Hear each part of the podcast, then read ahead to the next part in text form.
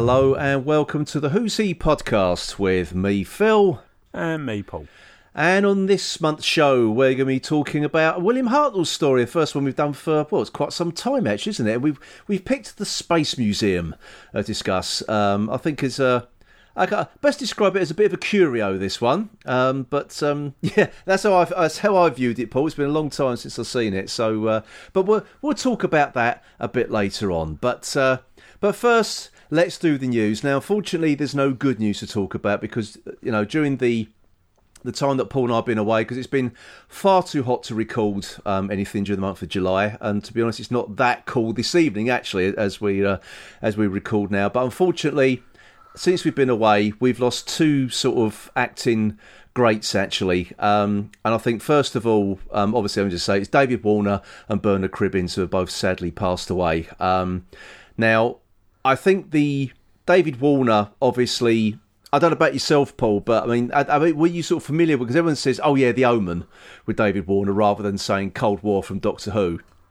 Um, but I think that's probably that'll probably be his epitaph. I would have thought. Actually, got his head chopped off in The Omen, and that, and that's it. Um, but so he's one of those faces. He's just been around forever, hasn't he? Yeah, yeah, and yeah, always been high class in that, hasn't he? Yeah, exactly. I think he's one of those actors. And I think we'll, we'll, I'm going to say the same thing when we come to Bernard Cribbins in a moment. Um, he's one of those actors who didn't matter what he was in, he was never bad in it. No. And I, I actually said the same. It was the same for Bernard Cribbins. It, it was exactly the same. I, sort of put them, the pair of them up there with. It's something like um, Christopher Lee and, and Peter Cushing. I mean, they were in some terrible films but they never ever put in a bad performance. No matter what the material they were given, they always put in a good performance. And I think that takes a that's a rare kind of actor. I think to be able to pull that off. Yeah, because I think a lot of the time they just sort of they sort of trot, they if they know they're in something bad, they just trot the lines out, don't they? But they always act with the greatest of sort of professionalism. Um, and I think that, you know it's the same could be said of Bernard Cribbins and, and David Warner um, as well. Actually, but um, I must admit that I don't know about yourself, Paul, but it's sort of like, oh bloody, you know, David, you know, David Warner's died. Um, but then when Bernard Cribbins was announced, um, that knocked me for six, if I'm honest. Yeah, yeah, it, it, it was a, large part of our childhood, wasn't it? Yeah, um, and I think uh, it's just one of those people who just thought they're going to live forever because they, have always been yeah. there, hadn't they? Yeah, you know, and and as you quite rightly say, Paul, massive part of our childhoods, like reading stuff from Jackanory and the Wombles, um, as well as being sort of the uh, Dalek Invasion of Earth um, to around 50 film uh, with Peter, again with Peter Cushing. Um, so, and plus the other, I mean, you know, the films he's been like Carry On films, uh, uh, sort of films with Peter Sellers. Was it Two Way Stretch he was in? Yeah. With Peter Sellers. Um, yeah, so uh, oh God, I mean the amount of stuff he'd been in, um, absolutely incredible. What I mean, what a what a legacy, really, what a legacy. Um, but I think I think that um, I think the thing that shocked the most because he'd only just been recently filming for Doctor Who, hadn't he? Yeah, I mean, every that seemed to be everybody happy that he was around and and filming that, and then obviously he's not gonna get to see the the get final to see, version. Exactly, exactly. I think it's it's um it's really really sad. It really is. But again, I just say he's an absolute absolute legend, and it was really nice to read all the sort of tributes to him. Um, and everyone's saying the same thing. What a, what an absolutely fantastic man he was. Yeah. You know, so you you know you you kind of you can't do better than that, really. I think this you know the same thing with um, I think David Warner as well, another professional actor, completely um, he wasn't sort of he didn't like think of himself as a star or anything like that. Um, I very nearly got the chance to interview him at uh, the Whooverville convention a few years ago. Unfortunately, at the very last moment, I couldn't go, and I was I was, I was apparently lined up to interview him um, at some point during the day, and um, and I'd always regret that now. Actually, I will always regret that. Um, but yeah, apparently, if you if you you know if you said to him he was a star, he, he didn't he, he, didn't like. He got apparently he used to get a bit tetchy about that. As far as he was concerned, he was just an actor doing his job, and and that was it. I, th- I think again, which is quite. Um, sort of quite refreshing, really, considering what he'd been in. I mean, not only sort of Doctor Who, but you know, Star Trek in the TV, you know, in Next Generation, and in um, the the Final Frontier and the Undiscovered Country um, as well. Yeah. So, yeah, I mean. And then plus the other the other films he's been obviously the the obligatory you know the Omen, um, but he's in like, things like Straw Dogs, um, Cross of Iron, um, A Christmas Carol. He was in. Which version was it? Was that the Albert Finney one, or was it the Alec Guinness one he was in? Because he's Bob Cratchit, Uh, wasn't he? I really should have yeah, looked this up before that we was- started. but- That was the Albert Finney. Yeah, yeah, I think you're right actually. Oh, hang on a minute. What was it? What was that? Um, what was that TV version that, that popped up on BritBox? And I can't remember who played Scrooge in that. I got a funny for there was someone famous playing Bob Cratchit in that, and I can't remember if that was him or not. I think you're right. I think you're right. He was. It was the Albert Finney one, but oh well, never mind. There have been so many versions of uh, um, a Christmas Carol, but uh, yeah, I mean, um, I think I, I'm actually. I mean, I, I tell a lie. I put memory from the Omen. I've, I've completely forgot he was in Tron as well, Yeah, which I can think I've only seen a couple of times. It's not. It's not a. It's not one of my favourite films, if I'm if I'm perfectly honest. Um, but yeah, it's um, yeah. What a, what a again what an absolute legacy, and I think you know to, to lose them both in the same week like that was um, yeah that wasn't that, that that wasn't the news we wanted. Especially you know um, I think as I said, Bernard Cribbins hit you know surprised a lot of people. It really did, and um, yeah, I just say I, Yeah. I, I just tip my hat to both of them. Absolute legends, the pair of them. No, totally. I mean, I think I can now finally stop looking at the when the honours lists come out and say, well, how hasn't he got a knighthood? Exactly. Yeah. How? Yeah. I don't know how Bernard Cribbins got. You know, did, did not get an knighthood. When you see other other people who do get knighthoods for, yeah, I don't know. Um, but that you say the amount of work he's done over the years. Uh, sure, it deserves. What was he? Was, is he a CBE? Was Bernard Cribbins? OBE. Was it OBE? OBE. I couldn't. Yeah. I mean, I think he. Because I had wondered whether perhaps he just didn't want the awards, but he obviously took got an OBE. Mm, So yeah. Exactly. Yeah. I thought he maybe was. Um, you know, a bit more. Uh, you know, a, bit more up, you know, up, up, the, the pecking order than that, really. For, for in, if you if you if you're into that kind of thing, I know people sort of dismiss the the whole honours list thing now, but um, I mean, someone like him, he was he was sort of deserving of it, to be honest. Well, I mean, yeah, you you you either take the view that it's really just a, an outdated um, thing in this day and age, Yeah, or if but if you are gonna um, do it, then yeah, why, why, why, why hasn't why he? hasn't he got? Yeah, why didn't he get one? Exactly. Yeah. Exactly. That's, uh, so? And that that this will be my last time. I, I Oh, I know. It's, it's so it's so incredibly sad. It really is. Um, and I just sort of thinking, you know, you know, he means something to us because we grew up with him. But I think the same thing. I fo- I found out he he does. I, I I texted you, didn't I, to say Bernard Cribbins Yeah. apart, and you you went no, I, you know, like that. I found out from Scott. Um, if you don't know Scott is uh, listeners, he's my son. Um, he sent. I was at work and he sent me a message saying Bernard Cribbins has died, and I couldn't believe it. Immediately looked on the BBC News, and sure enough, um, there there it was. But uh, but of course, Scott and, and my daughter Amelia, uh, they both know, not just I mean Scott knows him from Doctor Who, um, but they're both known from Old Jack's Boat, um, from CBeebies. Um, and again, it was Bernard Cribbins sitting down telling a story yeah. which, which which is just well, I I, to, I said it really simple, was it classic Cribbins really? That's he was so good at it. You know, that's what he did. On, wasn't he one of the um, the people asked back the most times on Jackanory? I think yeah, I think he was something like. I think he was the he's the one who's been on the most, and then, um, about about twenty times at least. I think. Yeah. More than anybody else. Absolutely amazing, amazing. But but oh god, okay. now now I'm I sort think of Kenneth Williams was second. I think he was. I think you're right. Yeah, but the thing is, the more I'm sort of thinking about what Bernard Cribbins has done, I now keep thinking, oh yeah, Fawlty Towers. When he Yeah. played the spoon salesman, we, we, I mean, again, what what a fantastic performance, and, and and so unlike what he'd sort of done before, an absolute obnoxious guest at the hotel, um, i- i- insufferable really. But um, Yeah, but that's the thing. You could turn his hand to just about anything: comedies, straight roles. You know, Well, I think you know, thanks to Talking Pictures, we've recently been able to see uh, his version of Dangerous Davies. yes, of course. Uh, Detective. yeah. Um, now, for those of you who don't know Dangerous Davies, it's Peter Davison played him in a in a, a short-lived series on ITV um, some some years ago now, wasn't it? yeah. But uh, yeah, so there's always a Doctor Who connection when we're, we're discussing things. But uh, yeah, so we got we got to see his his version of it. Um, it's not a bad film actually. No, and yeah, and just not a not a, a role that you'd necessarily have associated him taking. Yeah, exactly.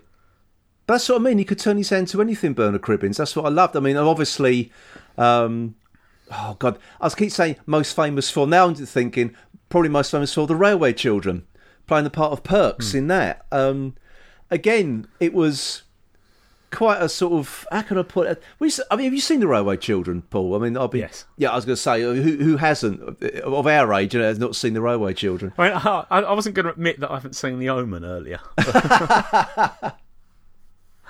Well, you're not into horror films, Children. Paul, so I, I can understand No. if you haven't. but um, no one gets decapitated by a train in the railway. Yeah. Children, so I think- but again, it's uh, you know it's quite a, a tetchy kind of character who's playing there, but again delivered with Yeah. uh, full of pathos as well. And it was ah, he's he's going to be really missed, really missed. And the fact he Yeah. was working right up to the end as well just shows what a fantastic act. And so with David Warner as well. They're both acting, you know, well into their sort of. But David Warner's in his eighties. Um, Bernard Cribbins into his nineties. No sign of stopping either of them. Um, and it, it's very rare for sort of actors of their of their age really to be in demand all the time. So I remember, um, was it Robert Hardy? Because he, he was before he died, he was saying he, he was finding it impossible to get work at his age because he couldn't. No one would insure him. yeah. But yeah, fantastic, fantastic. But they both kept working right up to the very end um, and, and, and giving it everything. I mean, a- absolutely everything. So they're, they're both going to be really, really missed. I mean, do do we know for certain that he actually shot all the scenes he had to do? I don't know. I don't know. That that's that's the sad thing. Um, and I'm hoping it's not a case of they didn't ha- they didn't film all these scenes, so therefore they've got to reshoot stuff. I, I think they are doing some pickup sh- um, shoots, as I understand it. Um, but I don't know if, it, if it's in relation to Bernard Cribbin's passing. I've got absolutely no idea. Well, I do hope not, mean, though. yeah, I do hope not. yeah. But, yeah. uh, I mean, I was just looking down the list. I mean, because we 'cause we never even mentioned probably my favourite film, The Wrong Arm of the Law. oh yes, of course. So you know, it's yeah, it's a lot there. Oh God, that's the thing. There's so much to mention, isn't there? I, I, I still can't believe he, he's passed away. I really can't because I said it, it's such a No. such a shock, and I said he's one of those people who thought were going to live forever. I, you know, you, you know, I really did because he's just been a constant. Even now, he was a constant. You know, on, on, on appearing on stuff. So, uh, ah, such a shame, such a shame. So, uh, anyway, so we, we just we just doff our caps to to, to uh, Bernard Cribbins and David Warner, both sadly passed away. Yes. Anyway, um, well, that's pretty much it for the uh, for the news, really, isn't it? There isn't anything else to discuss. So, um, and I don't think it's, it's it's you know after those two titans, you know, discuss discussing those two titans there, um, whether it's actually if there was any news, I, I don't think we could really follow it really. No. Uh, follow that what we just discussed there. So, um, so coming up next, uh, Paul and I will be discussing the Space Museum, um, starring William Hartnell as the first Doctor. So, for another week then, or another month rather, that was the news.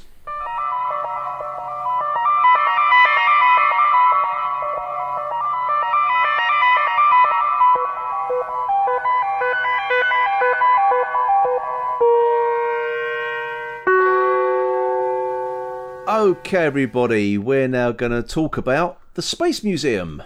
And let's listen to a little clip. Maybe it's a dumping ground. No, I don't think so, my boy. No. No, uh, all those things up there come from a different period. Well, there isn't any sign of life. Hmm. Look, there's a building. What do you make of that, Doctor? Well, I'm afraid I can't give you any answers here, my dear. You mean you want to go and have a closer look, eh? Yes, I don't see why not. After all, the readings say it's quite safe. Safe. Well, the readings don't always tell us everything, you know.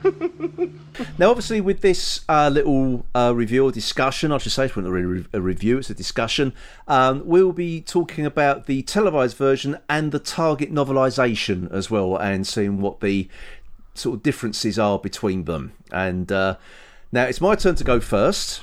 And I'm going to go right off the bat. There are massive differences between the televised version and the written version. Yes. Yes, big big version uh, differences. Uh, now I'm not entirely certain um, whether I really enjoyed either fully. To be to be perfectly frank, I think the if we sort of start with the, the, the sort of the, the first episode really, which I think is really good. It sets the scene, and I love that thing about them. That the whole mystery about not leaving footprints in the sand, the bit with the glass that Vicky drops it, it jumps back up into her hands, right up to the bit where they see themselves in the glass cases, um, which I think. do, do, do we do we start with this talking about the story? Do we like the story Well, before we get well, down I, to? I think that this is what this is what leads me into it because it. I think this is very much a story of two halves because I think the first episode. Well, actually, well, how can I put it? It's a story of like four quarters, really, because this is um, the first quarter is great. I think it, the mystery and everything about where they are, and, and especially in the in the the novelisation as well, really sets it up. With uh, they they seem things happening, but um, they the people around can't see them, and and that's elaborated on, which I'll come to in a minute. But the rest of the story, I think, is boring as hell with really boring adversaries um, boring rebels, and it just becomes very, very sort of bog standard after that really brilliant premise. And they I go, yeah, yeah, yeah, what, what's your take on it? I think this may be one of the few Hmm. where I actually prefer the TV version to the book. Now, normally, I like the books because they, if they can give the book, what, what disappoints me usually in the books is if they just give you a straight running of the TV. Hmm. Now, this doesn't, but I have huge problems with the book. Yeah, now I think apparently so did Dennis Spooner. Um, it was the it was the editor at the time. This is because this fell in uh, 1965, which is like the second series of Doctor Who, and Dennis Spooner was the um, the editor or story editor, I should say. And he cut a lot of the humour out of out of Glyn Jones' script. And I think this is the only script that Glyn Jones contributed to Doctor Who, if I'm right. Um, but he also wrote the novelisation, and he put everything back into the novelisation, didn't he? Which makes it a completely different story, almost. Yeah, I mean, my, my biggest problem actually with the book is I actually just got, which you know is is a decent premise and decent setup and whatever, is the actual constant sniping between the Doctor and Ian Yeah, it, is t- is too yeah. much. Ian is tetchier than the Doctor yeah, in this. He's he, and it doesn't need no, it. no. He's sniping at him at every turn, isn't he? Yeah, yeah. And it's not Ian. Um, no, it's yeah. I just don't. I don't. Yeah, I don't get what that is achieving at all. Because we're quite. You know, it's not. You know, we're a long way into their relationship with the Doctor by now. So yeah, because obviously this is post Susan. This is Vicky. This is this is you know yeah, Ian, Barbara, and Vicky at this point. And exactly. Yeah. so as you say, you're, you're So- we're so- way past all that, aren't we?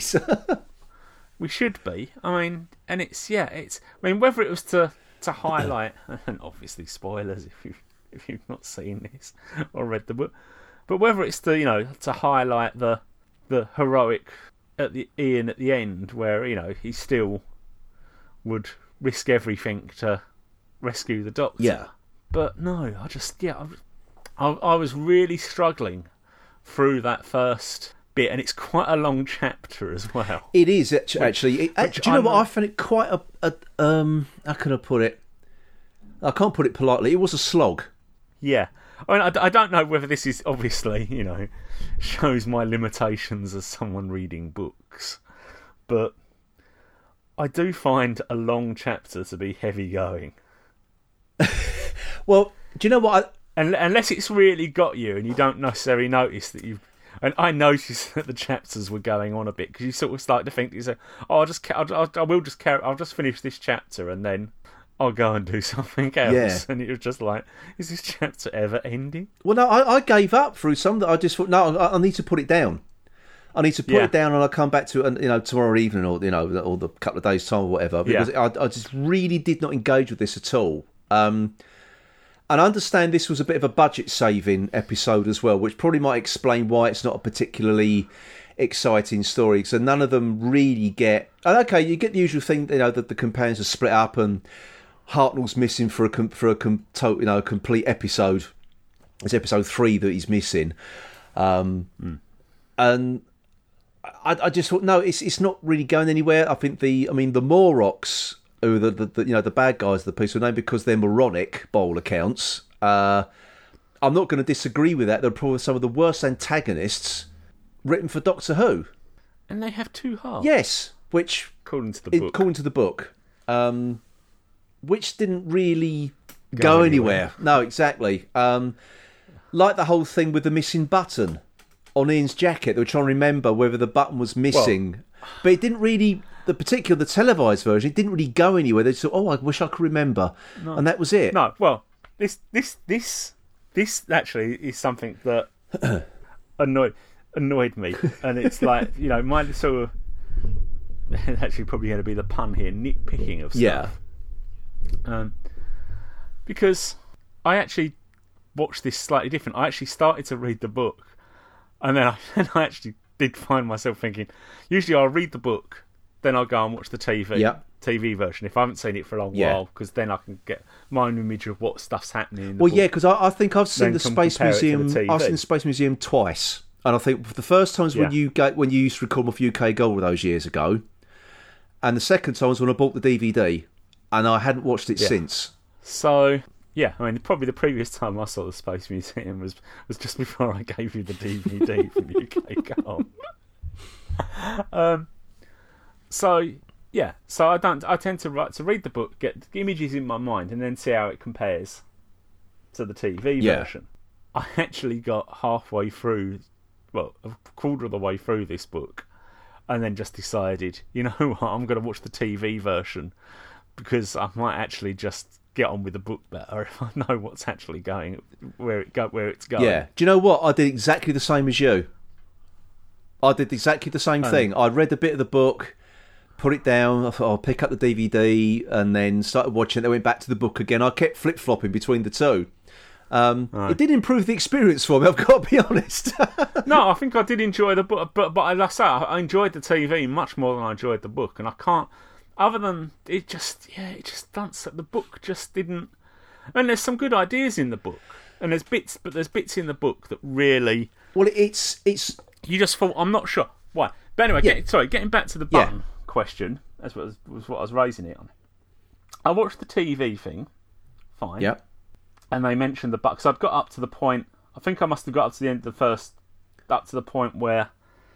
I mean, that was the thing. You're halfway through the book by the time you get to the point where they see themselves in the cabinets, but that's the end of the first episode. Yeah.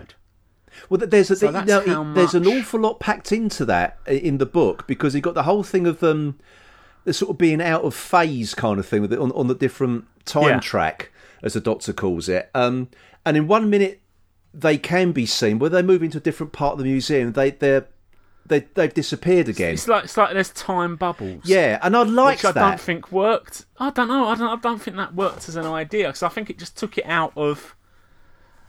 Well, it doesn't. It doesn't fit the premise at the end. Well, no, no, that's what I mean. That's what I mean because it, it, it sets up this. I think the premise to begin with is brilliant, and I like. And I did. I must admit, I did like the the, the opening part in the book where the the, the whole mystery and then and these little, as you, as you say, bubbles of time or tracks of time. They kept sort of skipping battles and falls until everything sort of lined up again. I I quite like that. Um, but then it was just wasted. I know we've got this whole thing where they've got to try and make sure this future doesn't happen. Um, but Yeah. it, it was just a very generic escape capture, escape capture. Hartnell goes missing for an episode kind that, of story, yeah. wasn't it? Yeah, it was. But anyway, so I'll get back to the button as we seem to be, as we seem to be skipping and jumping in time. Push the button. Right. So yeah. So the TV does it, sets it up. The oh, can you remember whether you'd lost the hmm. button or not? No. the book does it and then comes back to it two or three times with Ian Wondering. Yeah. can I can he remember? And if he could remember, then that would give them the answer. All the time in both the TV and the book, Barbara's cardigan is unravelled that she's wearing in the tube, Absolutely right. and no one thinks of You are that as being absolutely proof. right. They're worrying about a little button, but they've totally destroyed. I mean, unless unless Lobos was going to knit it back together again before he put them in the. My, yes, you're absolutely right, Paul. And I, I watched the TV thing and I thought, oh, the book's got to address that, and it did, No, it didn't. they, they kept on with the button thing. and never mentioned, never mentioned the cardigan. Now you can get away with that in the book because it doesn't mention her wearing a, if she had the cardigan on, but in the TV one, no, you can't get away with it. Well, it, well, no, but it does. It does. It although it doesn't necessarily mention, it does say in the book, dressed exactly as they are now. Oh no, you're right. Yeah. Oh blimey, that's that's that's a that's a big that's a big error. That that just goes to show how, how quickly these things were turned around. I mean, Dennis Spooner as well. That's why I can't say about Dennis Spooner in this because he injected a lot more humour into it. I mean, if you think the next story is the chase, Yeah. Mm. yeah. which is okay, you've got the Daleks chasing the TARDIS crew through time, and it it's just play for laughs all the way through. You know, you you got you got that um, that Dalek that talks a bit dim, like you know, it's you know, it's a bit you know, really play for comedic effects, and you have got Peter Purves with, as Morton Dill. Um, again, play for comedy. The, the, the, the haunted house thing again, play for comedy. And that's why I'm a bit su- surprising that Dennis Spooner wanted to take the humour out of this story. Uh, I, I don't know whether, it would have benefited from it a bit more, but but again, I mean, the, I think it was unintentionally funny because I said because the Morlocks were absolutely useless as, as antagonists, Yeah. and and the Um, and, and certainly with no better. I mean, they, they didn't improve by being drawn out. That he almost becomes, you know, sort of neurotic pill popping. yeah, exactly. Which would which again wasn't that the pill popping thing wasn't mentioned in the um or, or shown in, in the televised Yeah. version. I, I suppose the Not not or, or even or even the computer, the mobile computer that he, you know, played chess with and, and then shot in a Yeah. fit of um a fit of pique, wasn't it? So and and yeah, and you know, yeah. Obviously, whether it was done, to, it obviously was done. I think to to sort of show where he's where the lot, but all the people had were, were numbered, Hmm. and the computer was named. I know. Matt, of all things. M A double T, Yeah. Matt. Yeah. Not particularly exciting though for a computer, is it? No, but I think it was just sort of you know that that was you know the friend he had, and everyone else was just you know it's almost like a reversal that the computer was the most human per, human thing in there, and then everyone else was just a was just a robot. yeah, exactly. Um, and I think the the Xerons were um, pretty sort of cardboard cutout bland characters as well. I think the only one they tried to give a little bit of uh, a character to was Sita, who was very nervous and and you know didn't, didn't want to tell Vicky anything in case she was a spy, and you know so that was the only one they sort of gave any character. Um, Yeah, and of course, on the on in the book, on the way to the armory, you've got that arduous journey in, in, in pitch darkness when you find out the Xerons can see in the dark. Um, yeah. But again, that that was I mean, the the only bit the bit bit I did like about that was Vicky saying about how cold they were to the touch, and then you get it from him saying about how clammy these humans Yeah. are, these Earth people are, which I thought was quite a nice twist on on that. yeah, it was. And al- also at the end as well, rather than just you got the Xerons just um, storming in and, and shooting everyone as you as you get at the end of the, the televised version. In the book version, they disguise themselves as, as the the Morok guards because they're wearing helmets, so they can. But again, they don't wear the helmets in the in the televised version. So again, unless that was something got that got cut for budget reasons, you know, the, the you know, helmeted guards. Yeah. you know, don't know, but But yeah, I mean, but you also have, you know, you have which isn't in the TV series, is was it Pluton the guard? yeah, who is just basically in the background in the TV. Yeah. when he's he's captured by Ian and forced to take them to to the doctor. Yeah. But um, doesn't actually do much. Actually, does have an important part in the second half of the of this. It- and it- actually yeah, in the book, quite an yeah. interesting, Yeah, yeah, exactly. interesting character. Yeah, I mean, even to the point of the the whole when Vicky and Barbara are ambushed once they meet up again hmm. outside the and basically the two Xerons with them get killed or at least get injured. Yeah, in the book it does explain that a one's only stunned and the other one he te- he says to act dead and he just says, "Remember me," doesn't he? Remember me? Yeah. Yeah. yeah.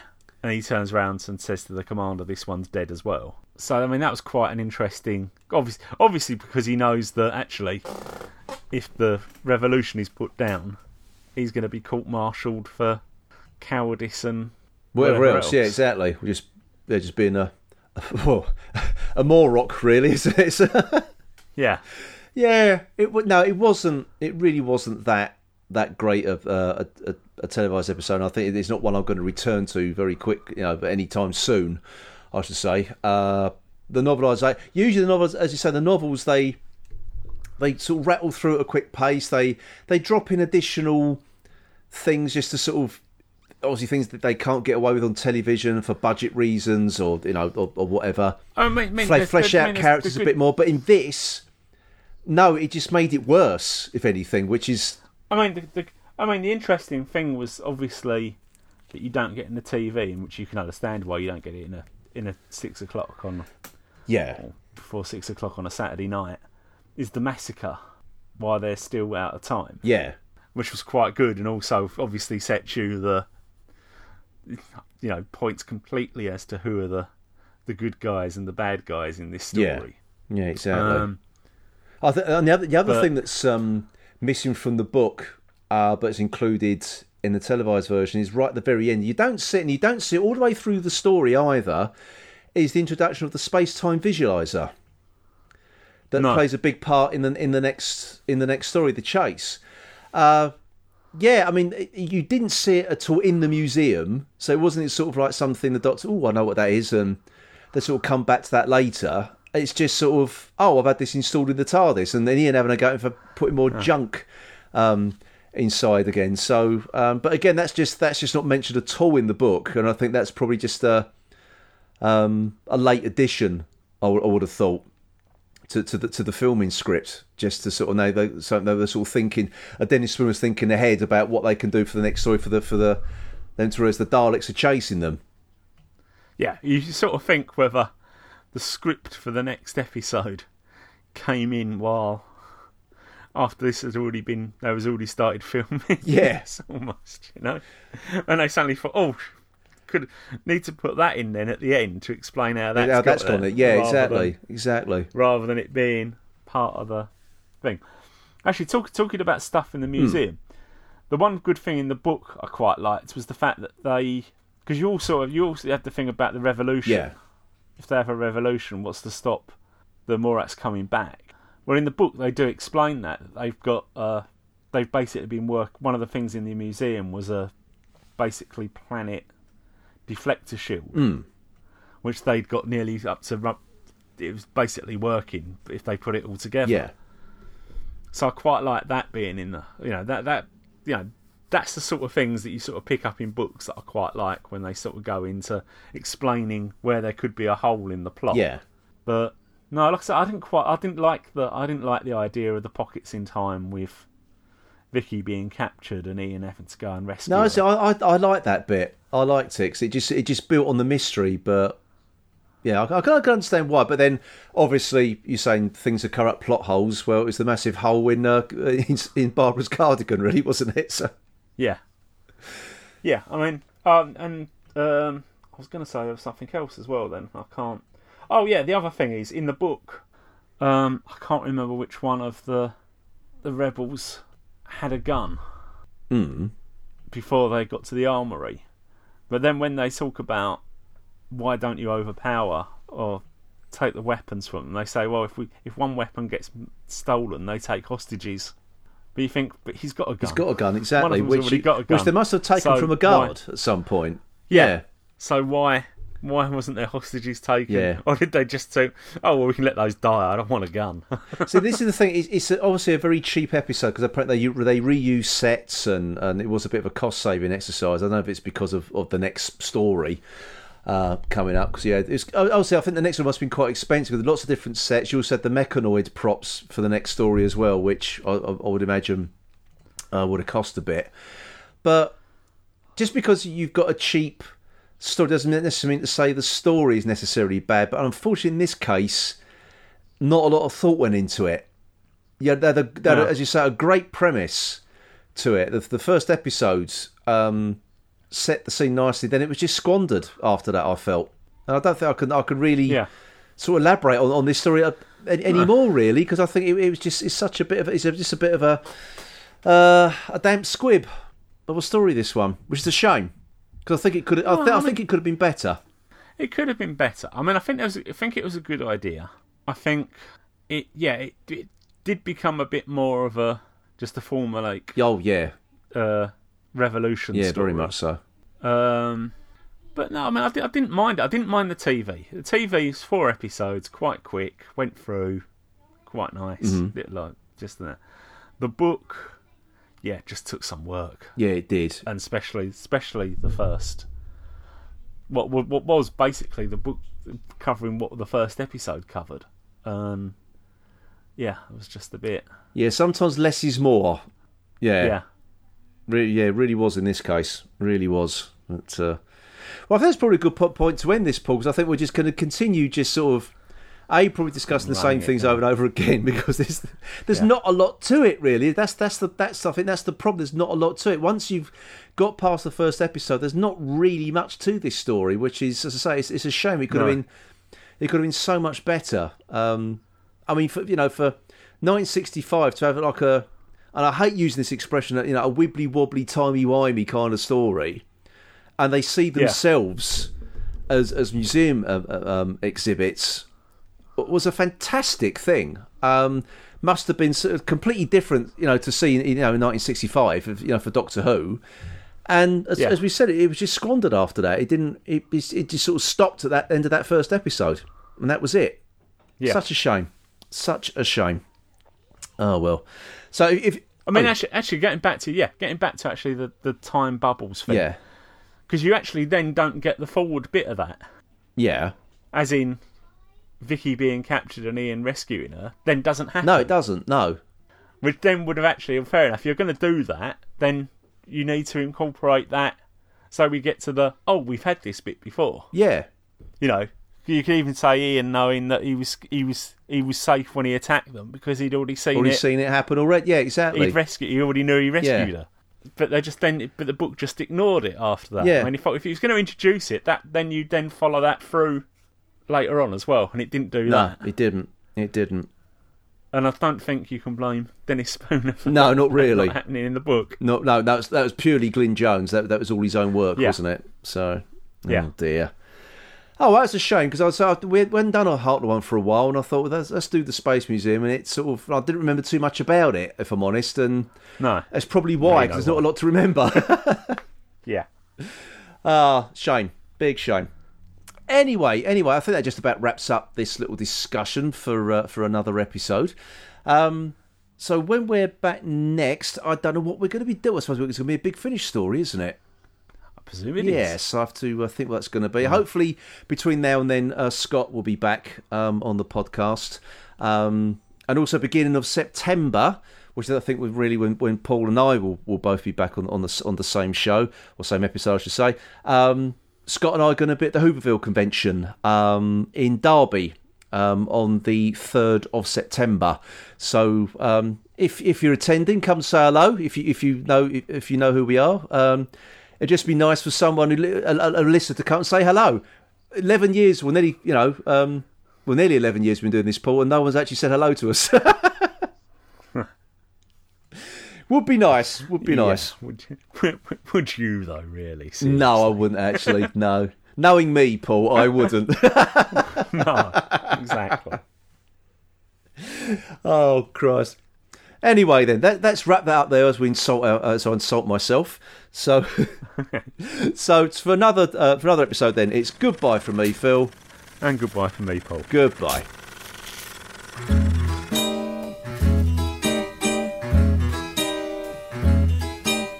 There I was, a digging his hole, hole in the ground, so big and sort of round it was, and there was I.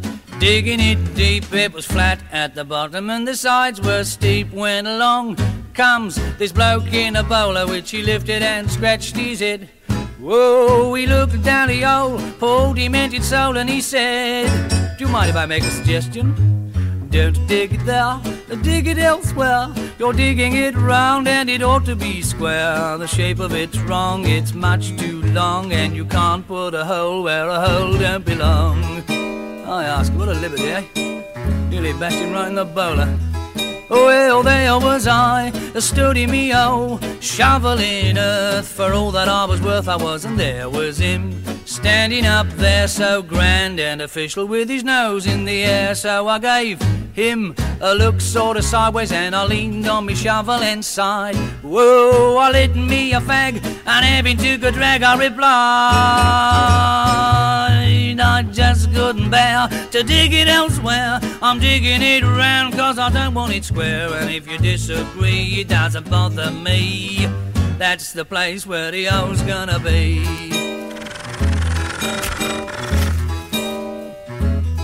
Well, there we were discussing this hole, hole in the ground, so big and sort of round it was. It's not there now. The ground's all flat, and beneath it is the bloke in the bowler and that's that.